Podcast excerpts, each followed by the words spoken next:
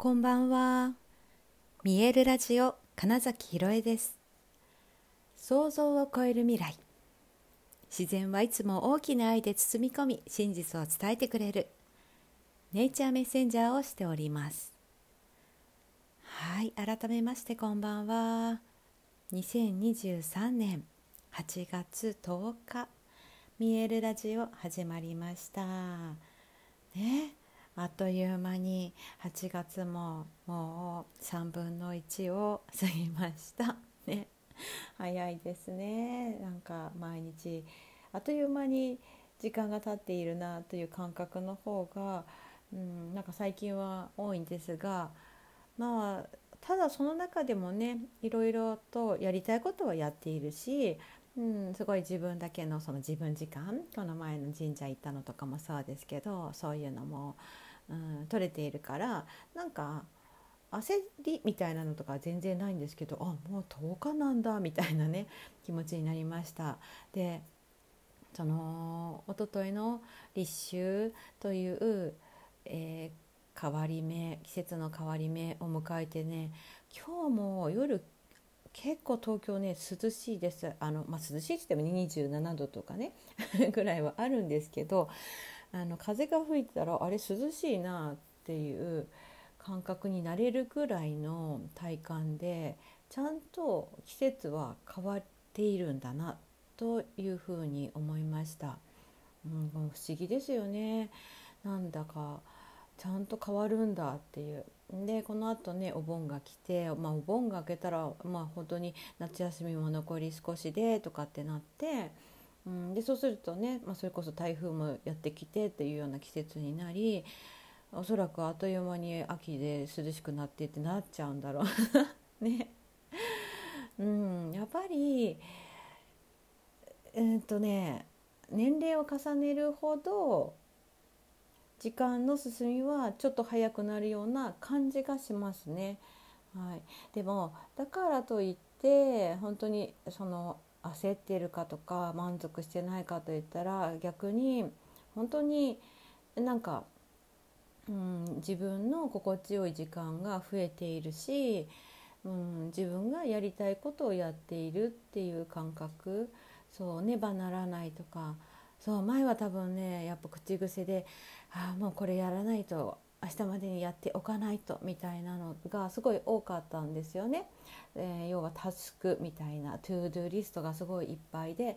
えーと、できなかったことあるな明日に持ち越しだなみたいなこととかすごいあったんですけどたまたまねそうそう本当にそれこそたまたまさっき あのひすいこたろうさんのなんかショート動画の中で、えーとすごい優秀な保険の営業マンの方が1週間えー、経って1週間先週の振り返りみたいなのをする時に必ず何をしているかみたいな話をねほんと見たんですたまたま。今思い出したけど、うん、そしたらねその方が何をしているかって言ったら先週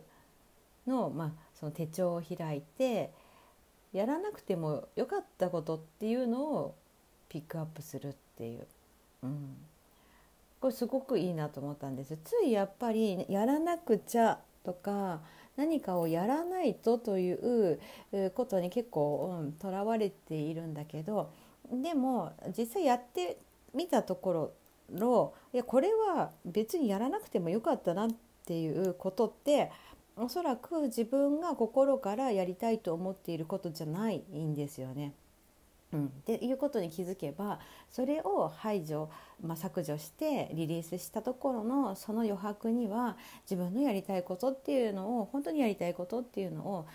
うんとできるような時間になっていくじゃないですか。なのでそのついやらなきゃいけないやることリストというものを作りがちなんですがやらないことリストというかねやらなくてよかったことっていうものの振り返りってすごいいいなって思いましたね。うんまあ、要はそうやってどんどんと減らしていって最後に残るものっていうのが、まあ、自分にとって一番なんかわかんないけど自然とやっちゃうことだったりやりたくて仕方がないことでどうしてもやっちゃうことだったりっていうっ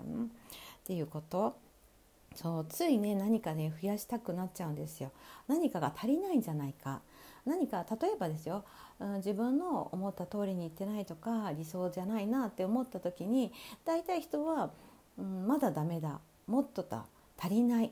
て思っちゃうんです。それはまあ本当に結構学校教育の、まあ、ある意味弊害というかそれによって思い込まされた部分で、うん、成績表で、ね、5段階評価だとした時に2がついてる教科について何か言われるじゃないですか5がついてることに関してめちゃくちゃ褒められるよりはあれなんか数学2だねとかって言われるわけですよ。まあ、私実際数学2だったんですけど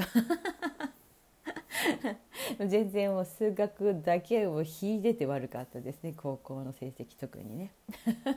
もうやる気がないっていうのが一番の原因ですけどそうね嫌いなものを楽しくないものやってもしょうがないじゃんみたいなね感じだったのでもう歴史とかもね全然やんなかったですけど まあまあでもねその時に大体大体の人はなんかどうにかして数学頑張ろうみたいになっちゃうじゃないですか。でも私はそこそこは本当ね今思うとなんかなぜかそう思えてたんですけどいやこれはもうやんなくていい捨てみたいな。結構早い段階で 切って自分が本当にやりたいことだけやるみたいなので、まあ、それこそね高校時代はあの先日作ったプロフィールにも書いてますけども、うんと合唱部小学校中学校でそのまま続けていた合唱部というものに入り一番やりたかった演劇部をやりでかつ、えーと、ダンス同好会からダンス部っていうところの関わってでかつバンドをやり チアリーダーやりみたいなね。もうそんな勉強する暇なんかないじゃんっていう、うん。まあ、そこでね。いたんですよ。でいややっぱそれを思うともし、えーと、その自分が苦手だ好きじゃないけどの例えばその数学とか歴史の勉強をする時間をとっていたらおそらくそれだけのなんか部活とかやりたいことの体験って多分あんまできなかった。どうしたってそこに時間が削られてたけど、うん、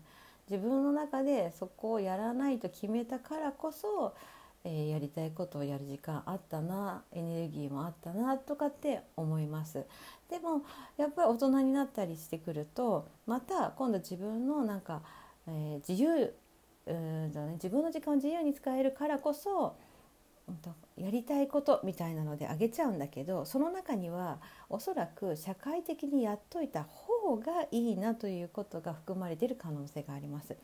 そうでもその時にそれ本当かなって思った方がいいんですよね。例えばあの家事とかもそうです。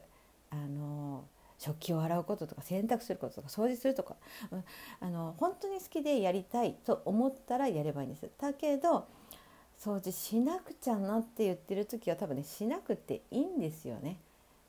うん、でその時になんでしなくちゃって思ったんだろうって思ったら汚い部屋にはいたくないなって思ったならすればいいしでもそれでも自分がやりたくなければ例えばですよその今はね、えーと、ハウスキーピングのサービスとかなんていくらでもあるわけですから誰かにお願いするってこともできるし、まあ、むしろその方がめちゃくちゃ綺麗になったりするわけですよね。ねとかって思ったら全然それでもよかったりするじゃないですか。だからね実はそのやった方がいいだろう、うん、これは大人として社会人としてお母さんとしてうんなんだろう部長として分かんないけどいろいろなその自分の役割みたいなところの中でいわゆる一般的には普通はこうするだろうというようなことがねばならないっていうものになりやすいんですね。それは全然ウォントじゃないのでただのハフトゥーになっちゃうから絶対にもうそれは絶対にあの一回手放していいやつですね。はい。そういろいろな本当に思い込みって持ってます、うん、信念と言われているもの前提っていう人もいます。そうそれがそのまま現実に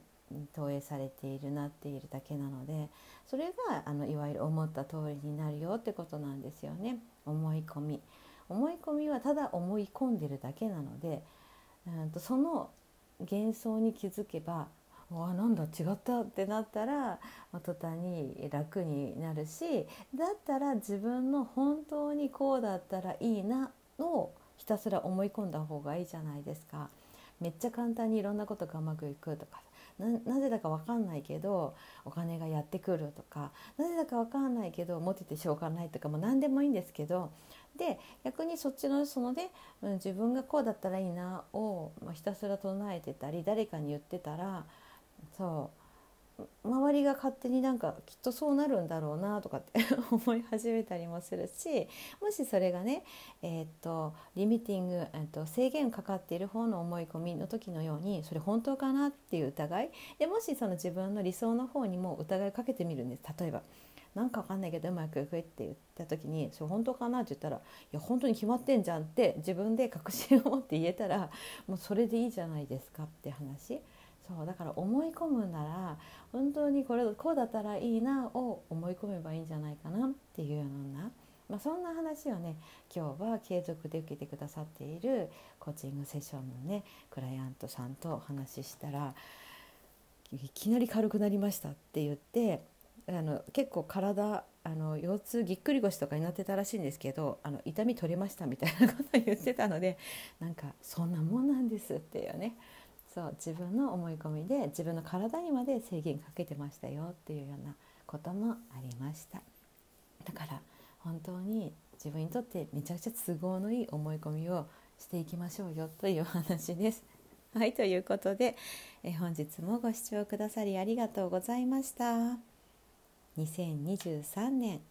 8月10日見えるラジオ金崎ひろえでした。おやすみなさい。